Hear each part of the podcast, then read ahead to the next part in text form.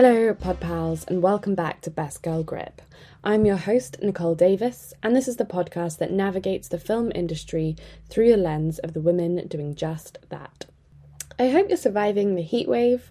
Um, some hacks that I have been using to make it through include uh, homemade iced coffees, having two water bottles on rotation, so one is always freshly cold from the fridge or freezer, investing in a fan, definitely the best purchase I've made recently, and uh, resting my wrists on an ice pack while I type on my laptop so that my pulse points stay cool.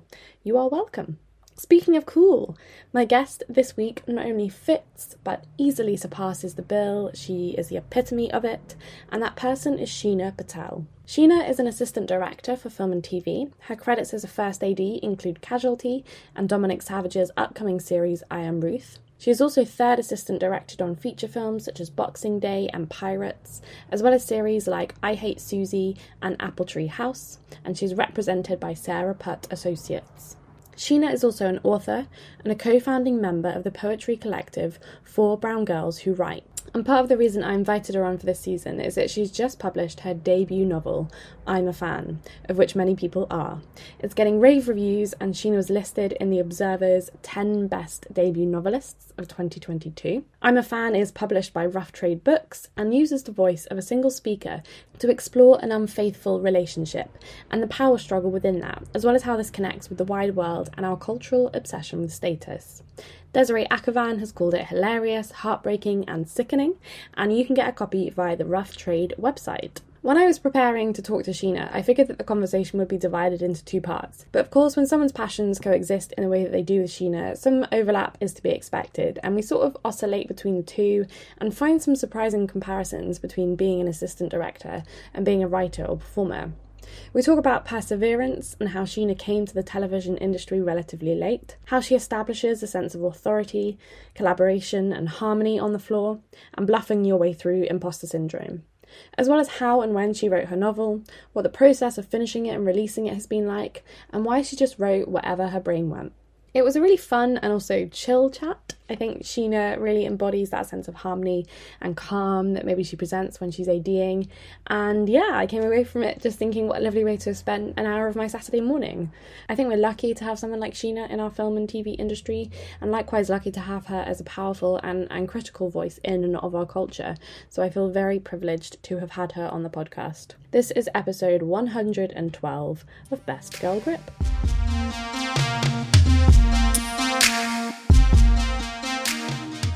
To begin with, where did you go to university, if you did, and what did you study there? Um, I went to Queen Mary in East London, and I did English Lit.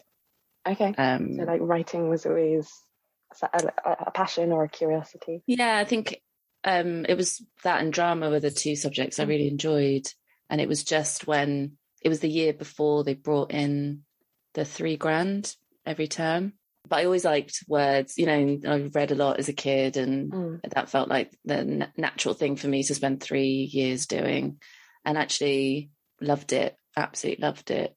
As in, I love the course, but I had a horrible time at uni. Actually, I really hated being at uni. okay. Yeah, it was a bit of a shock for me. Even if I was still in London, it was just mm. like, like, yeah, just it was a bit wild. But I really enjoyed the course mm. and absolutely threw myself into it. And yeah, I was like, oh my god, black and brown people write books. Like it was a real shock. mm. And but then with film, like with TV, I think I watched my my you know Sunday night television was like a really big deal in our house, like Catherine Cookson and Heartbeat and stuff, which nobody under 30 will know. But yeah, it was like there were really big events in our house. Mm. And I I think maybe subconsciously I was like, oh, I really want to work in something that my parents love and they love drama. Like my mum's an armchair director it's really funny uh, watching telly with her. But she's so they're really engaged with it. They all, mm. you know, they mm. have lots of opinions about things. So yeah, um, there's two there's two worlds. I really I love them, and also like TV. You know, you're dealing with scripts, and mm-hmm. I absolutely. I mean, it's so nerdy, but I like absolutely love it in line runs where people just quibble over like would she say always? I don't think she would. My character wouldn't say this. And I'm like, I love that. Like mm. to the real even if it is quite technical and like like a bunch of builders essentially but there's that real respect for words and what the words mean and I mm. think that's the thread between the two of them. That, but essentially, like you're all there because somebody wrote some words on a page, and I think that's just really, really wild. Yeah, it's even everybody always refers back to the script, so it's like kind of that biblical sort of sense of like holy text kind of thing of like, but it's not in the script. It's like, oh, but we'll take it out or we'll put it back in, or and it's like you have to, you know, if you change something in the real world, it has to change in the script. So there's always that reverence for words, which, yeah, I guess I guess that's the unifying thing it sounds like they've always coexisted as like dual passions and dual things that you're interested in. But let's kind of go down the path of film first. And I'm yeah. wondering how you started pursuing a career in film. Well, I was when I was at uni, there was like this um, career person, and I was saying, oh, I really want to work in the TV industry. And she was like, oh, I, okay, I, I might know somebody and it was I can't even remember the production company's name, but it was like some real left field decision. But I was like, it's a foot in, mm. and again, it was like three months before the crash. I had like eight job offers at one point, and I was like, wow. oh, just chill, and like you know, it was just that it was about the job market was very chill, and then the crash happened, and I was like, mm. oh, that was the good times. Now we're in the bad times. So I was working part time in a library, which I'd been doing all through uni, and then I was doing this the rest of the time there's working work experience. And then was there probably too long but left and then started to kind of try to find jobs like any way that I could and worked in a lot of like reality TV edit suites. I worked in for a couple of years. And then then I started working in a cafe and I was like oh my god like well, this isn't where I you know I was just like I did, I didn't want to I did it because I had to because I had to pay the rent but I was like, God, this is this isn't fulfilling me at all. And then I got promoted, and but I then I was, it was like a supervisor, and I was like to my then boyfriend, I was like, what is the equivalent of this role on set where you don't do anything, but you kind of manage everybody else? Mm. You like you're prioritizing, kind of overseeing. And he was like, oh, it's an AD. And I was like, AD? I was like, I never heard of that mm. before. So I started to Google it and I saw a tweet from this producer and she I liked a video that she did for BAFTA. So I tweeted her, even though I look like a Russian bot on Twitter. It I was it was like I had like 50 followers. I was just like, oh my God, I look like a psychopath. But um tweeted like messaged her and uh oh I did I did this um film but it was horrible. It was just like really low, or I was just on the low, lowest of low budgets of like mm. no budgets and like no care for crew projects because I just couldn't get in to mm. the industry. I just couldn't get into where I wanted, like into the drama industry. I just couldn't do it because I didn't know anybody and I didn't understand how you got in. I tweeted this producer, I'd just done this awful film. Like it was a good film on screen, but it was awful to work on. And um, she was like, "Oh, I've got some. I'm starting a film. I've got some dates coming up in Leeds. I'll let you. I'll, my second will get in touch with you." I was like, "Oh my god, what's the second? Okay." And then a week later, somebody called me and was like, okay, can you come in the day after tomorrow? And then gave me a bunch of dates the week after. And I was still working or working places I hate. So I couldn't do a lot of the dates because I was working. Um, but I could do one of them, like mm. the last one. And I don't recommend doing this, but it is what I did, which is that I told the job that I did that was on that a relative had died.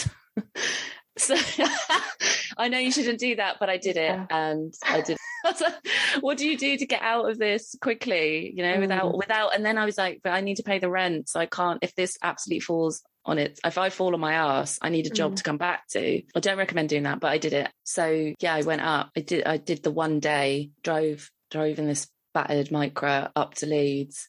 The clocks changed, so I didn't know what time I should have been up, so I didn't sleep because I was scared of oversleeping. So I was like, are they backward forward? I don't know. And then I was like, will my alarm do it? I don't know. So I just didn't sleep on my friend's sofa who lived like a city away. And then I drove, like, in, I don't know, you lived in Sheffield. So then I drove to Leeds. It was a nightmare. And I was sleep deprived, I didn't know where to go. And then the set that there was like loads, I didn't know where I was or what I was doing or what, what anything was. I was literally mm. like, just no words. Like I had none of the vocabulary and the crowd second what i learned later was the crowd second was like okay take this table take take these chits well actually i went to this talk from a the night before I went to this talk from some I can't even remember where now. So I learnt the word chits. I didn't know mm-hmm. what chits were. Hello, it's me. I just thought I'd pop in here because I realised during the conversation we didn't actually define what chits were. That's chits, not shits. Basically, uh, it's sort of like a voucher or a piece of paper that I think that you get at the beginning of a day on set, and then you get signed off at the end of the day to sort of um, say how much you're owed and how much you should be paid. Um, so yeah, that's what that means. So I was literally learning words and learning things mm. like a second before I was doing them, which actually hasn't has actually prepped me for being an AD because that's often what you have to do is you learn a plan and then you're doing the plan. Mm-hmm. But it was very overwhelming. I don't remember much of that day. I do remember Bill Nighy remembered my name for three. So I stayed. So I did that one day, and at the end, the crowd second was like, "Oh, so how, you know?" They asked that question. So, are you? When are you coming are you coming back tomorrow? And I was like, no, I've just been booked for a day. But obviously, you know now that that's code for you've done really well, but nobody ever mm. tells you you mm. do well. And then they gave me a bunch of dates over the month, but I was again ad hoc. So I didn't have a contract and I was still lying to that other job. And then because I wasn't sure how long they would keep me on for.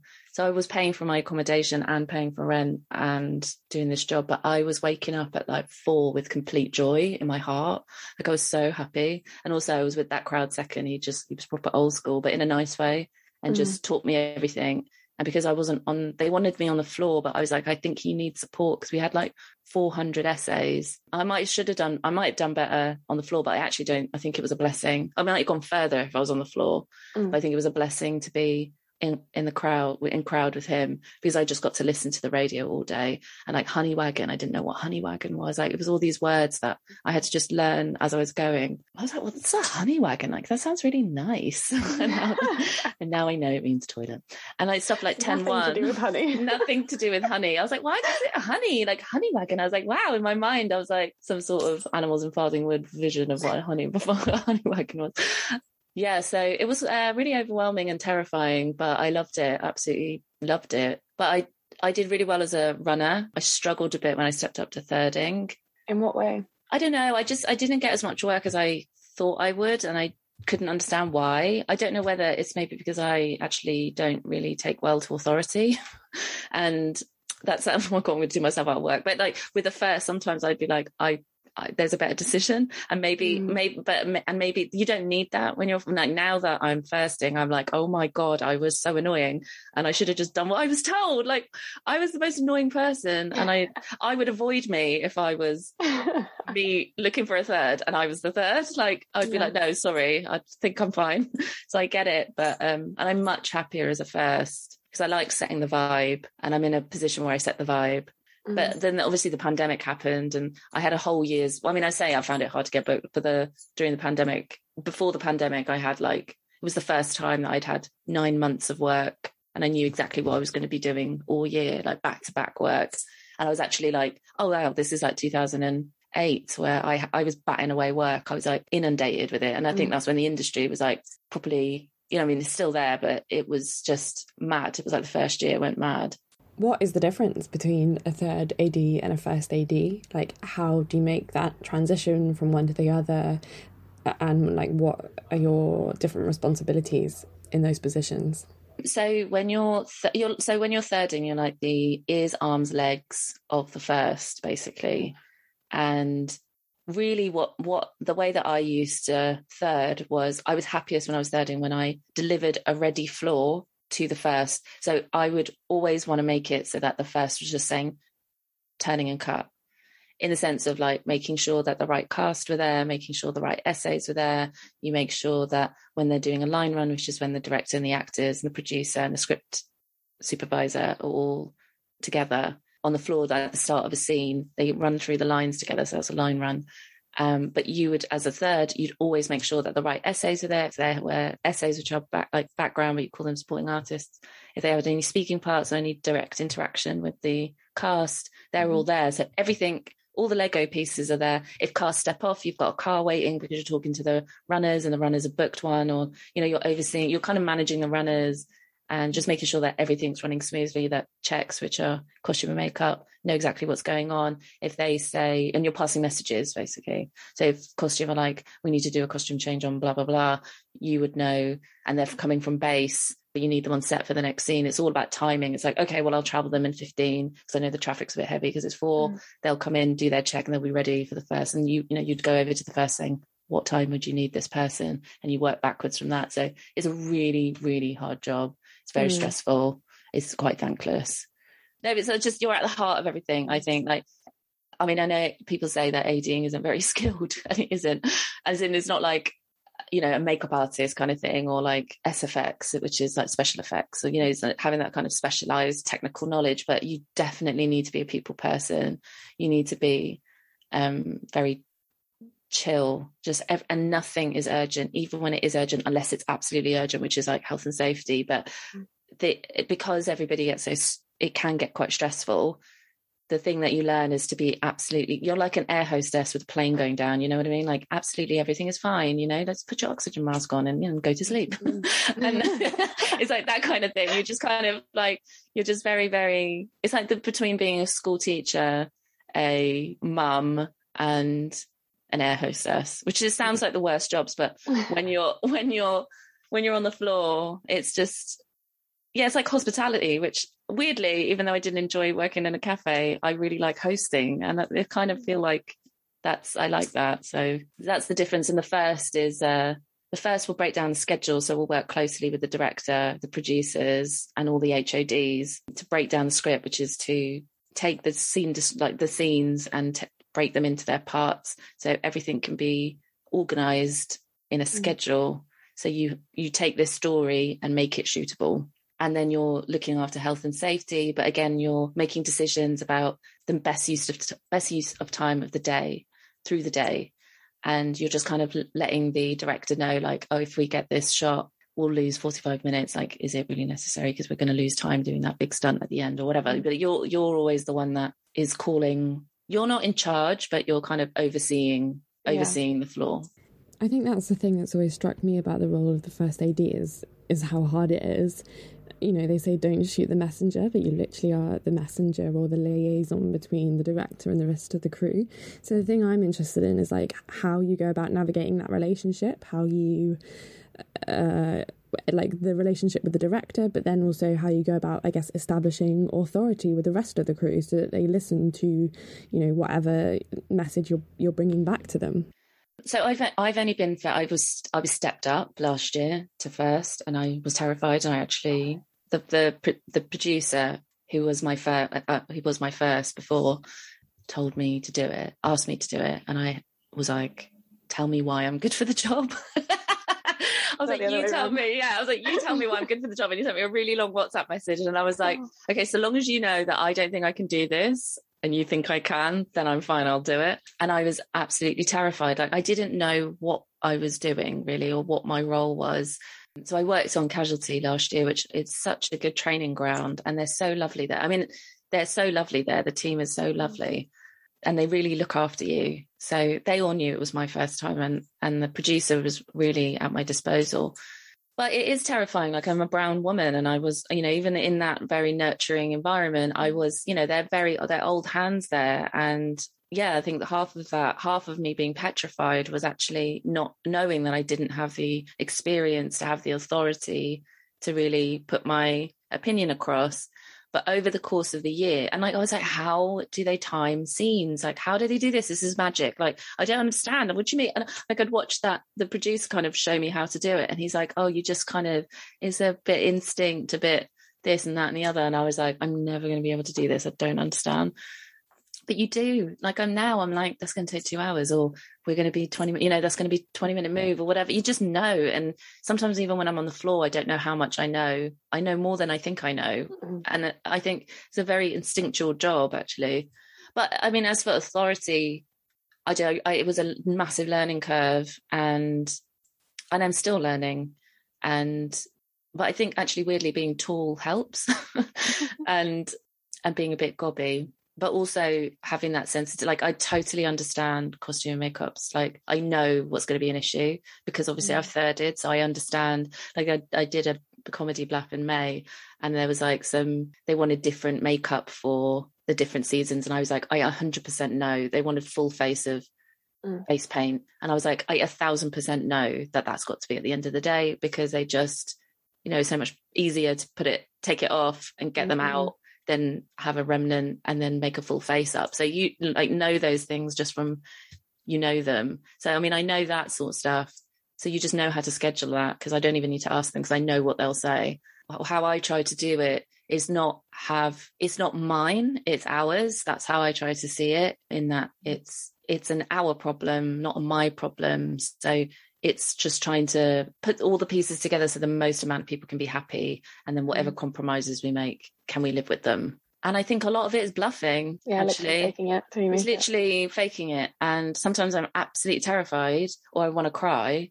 And I'm just like, which is bad because you shouldn't suppress your feelings, whatever. But it's just, it's just like you have to just, you know, you just bollock your way through it. Actually, weirdly, and then actually, and then when you get more experience, you're not doing that so much because you, you have to start from somewhere. I think, and I was very, very, very lucky that I had such like wholesale support from a producer. So any I would just have him near me at the beginning because I would be making decisions and I just wanted him to be aware of what decisions I was making. And and then towards the end, I didn't need him, and like I was there a year uh, on this job, and towards the end, I didn't even need him. So I like weaned and and he made himself absent, so I would have to rely mm. on myself.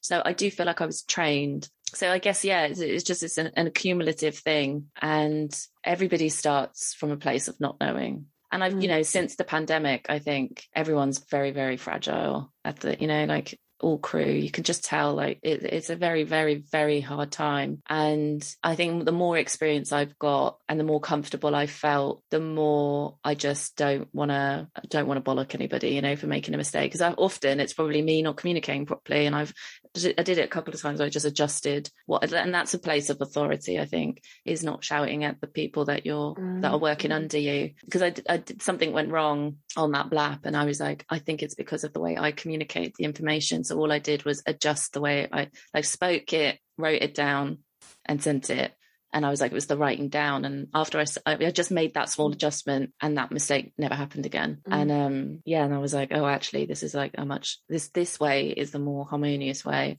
rather than being like, why didn't you do this? You left this out. So I think you lose authority by doing that. And it, yeah, it's just like I just I'm just like I'd just rather err on the side of the nurturing side than the um, bollocky side because it just doesn't make a happy floor, and it's just not worth it. Absolutely, and you've you've picked up a thread there that I want to continue to explore, and that's the idea of a happy set and a happy floor, and and how you go about achieving that. I mean, you, you've touched on it a little bit with sort of setting a vibe and not bollocking people when they mess up, and and maybe looking to yourself for answers. But like, how are you going about doing that? Is that something you speak into existence at the beginning of a day and just sort of say this is how it's going to be is it more about like actions rather than words and just sort of embodying that vibe well i i like harmony i prefer i know some people don't prefer harmony I mean, we've got some, you know, we've got somebody in office at the minute who doesn't like harmony. it was very disharmonious, but I like harmony. I like everybody getting on together. I don't, I don't like it when people get upset or if, if someone's unhappy, I'd rather we all talk about it. Whenever we do a stunt, I, I, you know, I'll do like a, because I had to do COVID briefings at the last job, you know, obviously you had mm. to, and every day you say the same thing, which is like stay two meters away from each other, don't kiss or lick each other. And what I do is have a fact of the day mm-hmm. at the end. And then whenever there was a stunt or something big like that, I would include that. So I'd have a safety briefing. I would make sure that everybody turns up and that kind of given the fact of the day, I would know who wasn't there because I was like, what's today's mm-hmm. fact? And they weren't there. And I was like, mm. and um, I would say, if you're not happy, say stop at any point. I'd always make sure the actors, you know, in whatever sense, I was always checking in with them and making sure that they were okay. And if they needed like a break room or a break or whatever, they could. Uh, on the last job I had, like somebody had a bereavement. So I was like, don't come in for the for first call, you know, come in for nine or whatever. Just and she was grateful for that. So she had slower mornings, but then could stay the whole day rather than insisting that she comes in. And I don't know. I just I don't really. I'm not like oh it's not a bullying blah blah blah. I don't do that, but I will maybe I embody it. I, and and also it's a great industry to be a part of in the sense of like we're literally playing games. Like it's make believe, like it's a, like it's silly. end of the day, it's like quite silly. I mean, I know there's large amounts of money and like you know real real effects and consequences, but mm you know, at the end of the day, we're making telly. It's a laugh, you know, and I like it when I like I like a floor that is very, you know, we take everything really seriously, but we're having a laugh. But then you shut up when I ask you to shut up, and you know, if I say don't walk on the tracks, you don't walk on the tracks. And if I'm saying check with me about something, you're checking before this happens. And like safety, just making sure everybody's safe. We'll do my best to make sure everybody's safe. And if if anyone feels unsafe, it's stopping at that time rather than that's what I've there's something happened on you know not in anything but like somebody wasn't happy about the way something was going and said mm. afterwards and I was like told the producer so I said in the next briefing I was like look if anyone is unhappy or if anyone's feeling rushed just say say at the come come to me say at the time and mm. we can adjust it there and then so you're not unhappy for the whole day like there's no point in that happening and you know it's just mm. kind of not picking anybody out but just kind of vibe checking really I want to switch gears now and talk about your writing. And I'm interested to know whether that's something that you've always just done in kind of pockets of uh, free time or downtime, you know, alongside your work as a first uh, or a third and, and first AD, uh, or whether, you know, it was something that you felt a desire to pursue and, and you made more of a conscious decision to step back from that kind of work in order to devote to your writing practice. You know how did you go about manifesting that? I don't know it's just sort of happened. I've always written when i was a kid i was always mm. writing and then when, like in 2017, started a collective with my friends, all brown girls who write, and we put out a book in 2017. Like we kind of did that ourselves with this other group called Femzine, and um, mm. but we like basically it was self-published. You know, it wasn't like there was an agent or anything involved. Publisher, we did it ourselves. Like found a place to publish, like print it and whatever. Like I did the cover. It was all very like homemade but mm. very professional because my best friend was is a graphic designer so it looks mm. gorgeous it's lovely but it's us it's we made it and then um is that because you wanted control over what you're no it was just more like we didn't think anybody would want to publish us and we were writing and like it's very very rough like i don't even know where you can get one now but it's it was just like i want to make something and we want to make something and this is what we'll make and it was sort of next to or underneath my real job but it wasn't there was no intention of it. It was just like no one no one's going to publish us so we'll publish ourselves kind of thing.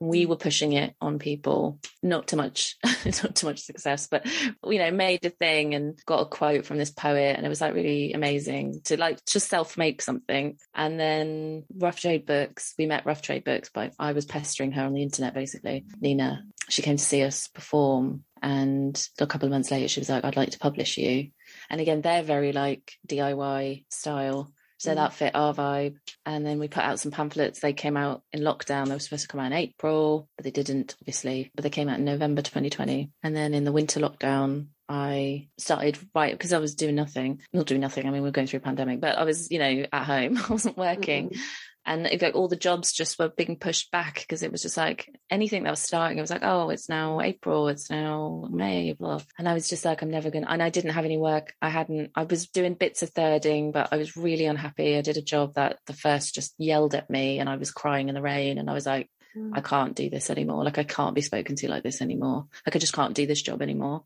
Mm. And I was actually thinking about leaving the industry. And then I just started writing. Like I just wrote a couple of things after I saw the attacks on the Capitol. I was just really disturbed by it. And then I sent it to Nina and Will, who's the editor, who's her husband. And they were like, "Oh, there's a book here. Like write the book." And I was like, "What?" So I was so I had like a month where I had no work, like nothing, there's nothing going on and I didn't really. I was like, where? What do I like? I don't know what my life will look like. Like, what will my what do I want my life to look like? So I started writing, and then as soon as I started writing, that first, who's the producer, called me and said, "Do you want to first? And I was like, "Oh my god, maybe my life is dying." but it was just it just felt these two things. I was absolutely terrified of saying yes to both of them. Mm. I'm not good at saying yes to things that want me. It's been a real rewiring of my brain to avoid what doesn't want me because I was thinking, no, I can't possibly say yes to these people who want to to publish my book or this person mm-hmm. that wants to give me this job. So I said yes to them both, and it was absolutely terrifying, but so worth it. Like last year was a lot of hard work, and this year I feel like I'm reaping the benefits of that mm. hard work.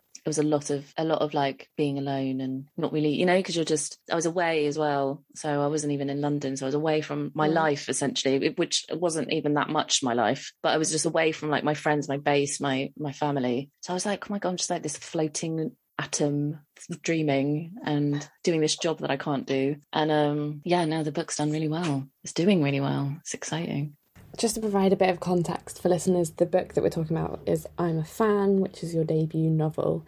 Talk to me about where the sort of the kernel of the idea began, why you felt compelled to write this book, to write it in this way. You know, what what did you want to be spoken out loud and and why did you feel like the person to speak it? Well, weirdly, just like the job where I was like, you tell me why I should do this job. I was mm. like, you tell me why I should write this book. Because I was like, I love that tactic. I'm going to take that on. yeah, you t- totally take it because then none of the risk is on you. Because you're like, well, if I fuck up, it's kind of on you. I didn't, I wasn't, I wasn't, it wasn't me, it was you. Which is the only way I think I could be brave enough to do anything. Because I'm actually quite, I'm scared of everything but I do it anyway. I think I'm terrified, but I do it anyway. I like force myself to do things that scare me. That's where life is, I think. Mm. And I mean, and that's obviously comes with terms and conditions of like, don't put yourself in abusive situations, obviously. But I think that when you're like, when they said write a book, I was like, I can't write a book. I'm terrified of this. And then I was thinking, well, I have to do it because I'm scared. And when this first, and they're both very nurturing, very positive figures in my life. It's not like mm they're harmful. So I was like, I trust both of these. I trust these two people in two separate parts of my life. And if they think that I can do it and I respect it, their opinion and they think I can do it, then okay, maybe they're right. So I didn't really think, I didn't know what it was. She said, write a book. I was like, I don't know how to do this. So I was like transcribing videos from YouTube, from like conspiracy theorists, who like oh like these guys that would like infiltrate these conspiracy theories and like do these comedy sketches in there. Because I'm I was thinking about like conspiracy theories and fantasy and fandom and capitalism and class and race and you know all that girly stuff. And sex and relationships and love and un- unrequited love and ambivalence. And i was like and Viennetta and Argos. And I was like, how do I mix all these things together? And I was like, oh, I didn't need to like, I just put them together. I don't need to formalize anything. And I just was like, I just wrote basically. I was like, anything where my wherever my brain went, I wrote. And I was like, it's not for me to decide what is good and what isn't good. Like that's what your editor is there for. Um, but I was like, I'm just gonna accumulate mass. Uh, so everything was in there. I'd like describe memes. I would like I had this whole chapter about Crystal Castles, who I was obsessed with when I was in my early twenties, and like how how Alice Glass was treated, and like you know how the industry treated Alice Glass, how how the fans of Crystal Castles treated Alice Glass, and also the other guy, the guy, how he treated her too, and how scared she was. And so yeah, I was just like it's just writing basically. I just didn't really think about what is a novel. I need to write a novel. I mean, it's not really a, mm. a novel novel in that novel sense. It's like what I've decided is a novel. Yeah, and then I just was like finding it through the process. So, but I was doing those two things in tandem, which was quite insane and intense. And but it, there was a drive to. I was there was an overriding drive to do it. Mm.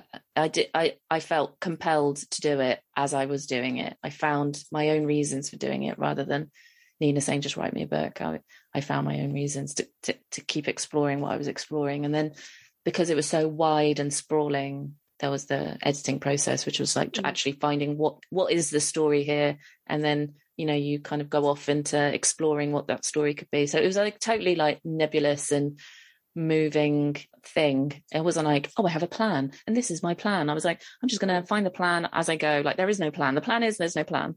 Yeah in a way like the idea like that's very much how you approach it and and you're doing it the same with writing like well yeah you know, actually the plan as you go along well, yeah, maybe I didn't think of it like that, but yeah, it is like it being very reactive. I think, and being yeah, exactly. Actually, those two things are totally the same, and having no idea and just kind of yeah, like eventually you'll finish the day. You know, you'll finish the day. It's just like in what state you don't know, but also you like mm. You can't there's only a certain amount that you can plan because you can't you know you can say yes we're going to do these scenes but like so many things and so many people are a part of that mm. process mm. you just kind of you've got to stay nimble. And I think maybe mm. that's mm. maybe I do think ADing and reading scripts and being around that language has very much informed this. Not you know even it's there's an unlikable narrator.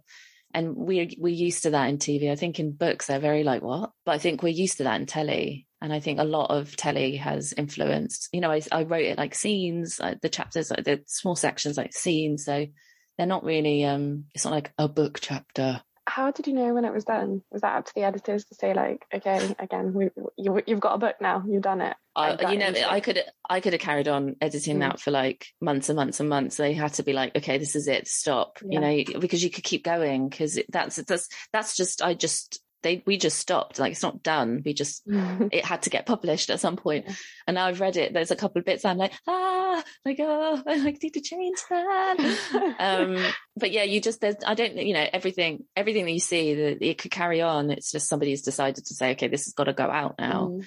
but it's also a very quick process. Like i started in january last year and it got published. Well i handed it in in march and also, I didn't work for like three months. I didn't have any work for three months this year because like nothing was starting, and I was mm-hmm. like absolutely terrified. I was doing lots of interviews, but I wasn't because I just come from. I was working on casualty and the industry. There's a lot of like infrastructure there that help you do that job, mm. which is why I was able to do it. And so my learning process has been more doing the schedule and more having full control over the schedule and being completely responsible for that, which has been the big jump for me this year. So I was doing lots of interviews where they're like, "Oh, you seem great, but you know, you haven't done that part of the job, so we're not sure." And I was like, oh, "I'm never going back here again." But I had three clear months to write, and then you know, and then I got work, so it was fine. Another similarity that strikes me between working on a film and and writing a book, and I guess any freelance job really, is that you'll devote yourself very intensely for a period of time to that project, and then at the end of it, you're kind of released back into the wild and have to figure out, you know, what to do next. And I'm wondering uh, how you dealt with that, you know, be it, you know, when you're working on a set, but how you dealt with it in the context of finishing this book and, and, and handing it in and, and, and being like, well, who, who am I now? Well, with work, you never think you'll work again whenever you have a gap. I'm always terrified of gaps, and I seem to have a lot of them. but not less so now. I'm working like the rest of this year, which is brilliant. And hopefully, and I've got an agent now, so that helps. That really helps. But with the book, I was like bereft, absolutely grieving for it, for like worrying over it. So I just did loads of walks in Hampstead Heath because I was like, this is what writers do. but I was also like, you know, really sad. And I felt like almost back where I started. I felt like I was back where I started, no work, mm. like no book really. No, not, you know, almost felt like I've come full circle. But actually, in January, a great thing happened because I got onto the Observer's best debuts, and that's like one that you get. There's like ten spots, and I was a very they they asked for the manuscript in December when we announced it, and I was there was a very late edition, so I think I bumped someone off. So sods to that person, but that was a really validating thing. I like cried and was laughing for three days. Like I just I just didn't know what my emotions were do. I was so happy. So that happened. That was great. But then I was like, oh my god, what if nobody reads it? Like nobody nobody might read it. And I was like, I haven't got any work. I don't know what I'm doing because you know, like part of the capitalist system, I was like, be productive. like cannot deal with rest. Mm but they have been reading it and liking it and, and talking about it. Um, I saw a tweet uh, from Desiree Akhavan recommending the book. So how do, how does that feel that it's going down so well? Oh, it was it was. Uh, I was so stressed before it came out. Like the the the six months before, you know, I was still working on it, but like the idea of it being out was terrifying to me because it's like, you know, it's a piece, it's a piece of you've made it. Like there's no place to hide. And I was like, oh my god, what if people read it? And then I was like, oh my god, what if people don't read it? And then it was just like it terrified me either way, not reading it or reading it. And then you know, and then you put you don't know because the things come out. You can. It's just like with making making uh, TV and making films or whatever you could be having a great time as the crew, but then it kind of goes out into the world and you're like, oh my mm. God, but we had so much fun making that and like nothing happened to it. Mm. And you just don't know how things are going to be received. You don't know what the conversation is going to be at the time or the mood. Like, so, you know, our politics is like so intense right now. Like it just, you just don't know. You can't anticipate it. And I was like, this little thing, like this is my whole world and I'm putting it out to the big world where it's just like a book, you know? And I was like, but it's, I just didn't expect it to be getting the reception that it did. I can't quite believe it even now. I'm like, someone's going to turn around and say it's a joke. I'm going to be like, haha, I'm taking it all back. As I do, I'm worried about that, but I'm, so I'm trying not, I'm finding it hard to believe but it's been out a month. We've already sold like 2,000. That's amazing. Congratulations. Thank you. It's not bad for a little press yeah, and then I got a Foyles window, which was really lovely. Got window and Foyles, which I cried obviously when I saw that. And the girl was like, "What are you doing?" I was like, "Oh, it's my um, book. It's my book." and uh, yeah, and then like a Guardian review and Observer review. So it's all been really, it's all been really mm. lush. And then to get messages from like these, I get these very intense love letters from women, and I just love that. It's yeah. just really nice, like to you know to have made something that sort of speaks to that you know when it's the greatest thing I think when you make something that people didn't know that they needed. I think and, and that they want like that. Like I've made stuff. I've made you know that first that first book that we made. We were pushing that book onto people, but this I'm not pushing it onto anyone. It's it's a it's a different energy. It's people coming to me to to have you know to want to know about mm-hmm. it, to mm-hmm. read about it. So I I definitely know what it's like to be on the outside, being like, take this thing that I made so I, I absolutely know what a special feeling this is and i've mm. always wanted to make something that that has this kind of response really is the view to keep up both of these things moving forward you know the film and tv side of your career as well as the writing side of it I think so. Like, I love the industry so wholeheartedly. I love, you know, I, I mean, really, I don't even really feel a part of it. I feel like I'm just like in the edges trying to get in still. I always feel like that, but it's, mm. I don't feel like I'm inside of it yet. Like I feel like when I start doing the big jobs, then maybe I, I will. But I'm not. I'm not doing the big jobs at the minute. I'm doing a very lovely job at the moment. But yeah, it would be nice to keep doing the two things because it's taught me so much. I think, and also I was. A, I'm a. I was a very anxious, very, very anxious. I am a very anxious person and wouldn't trust my own decision making. And ADing has completely revolutionized that for me, where I would have to trust my own decision. I was making, I'm making decisions every minute, like every 30 seconds, I'm making a decision. And that sort of built self trust for me that I do know what I'm doing.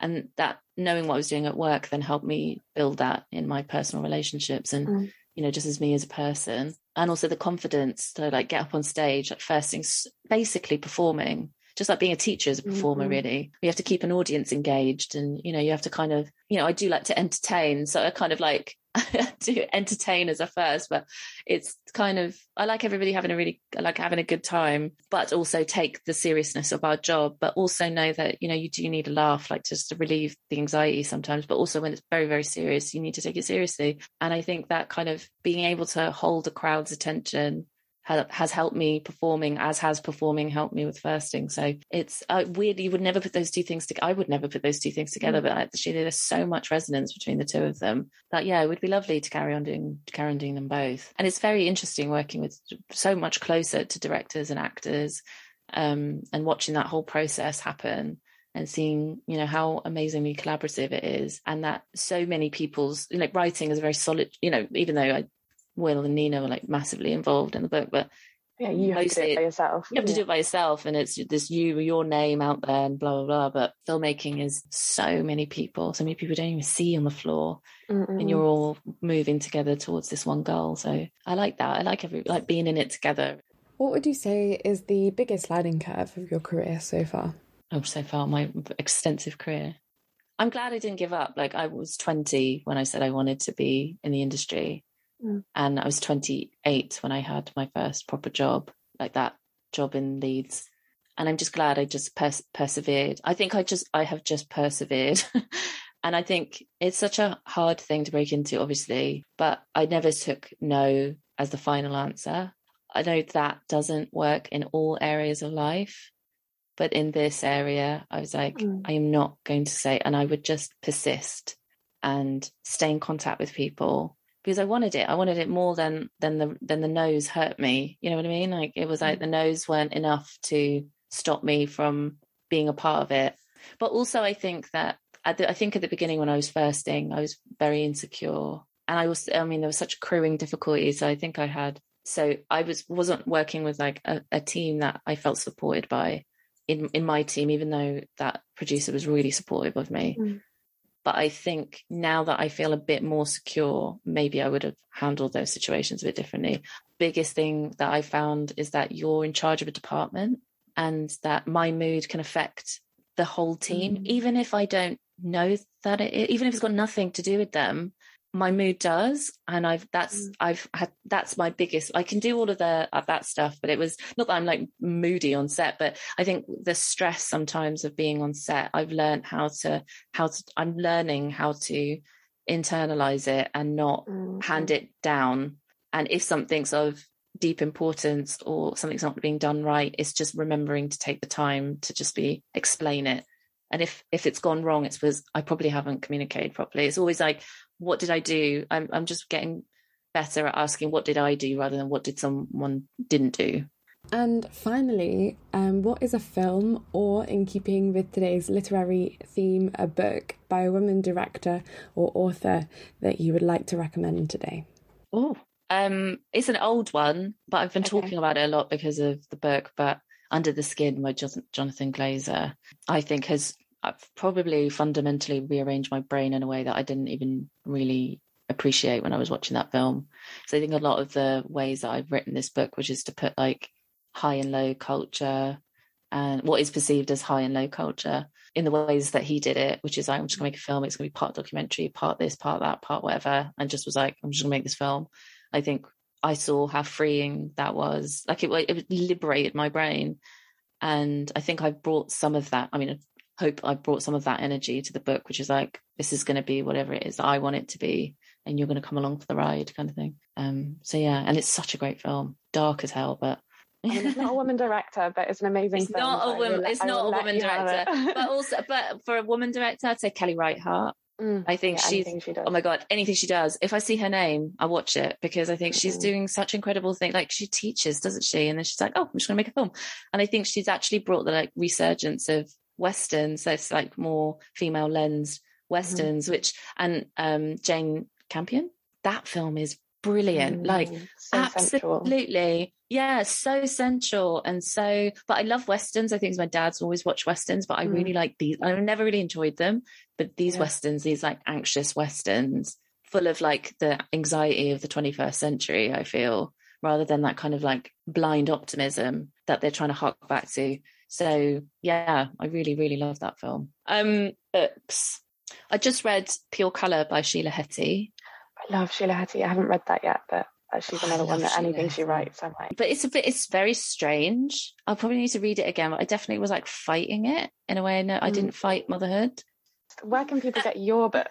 you can go to Foyles uh, you can go to pages of hackney you can also go to the rough trade books website and get it direct from them and then there's like a bunch of others outside of london Amazing. I urge people to do that. Sheena, thank you so much. This has been such a like lovely, chill way to spend a Saturday morning. oh Really enjoy speaking with you. yeah Thank you. thank you thanks for asking me to do this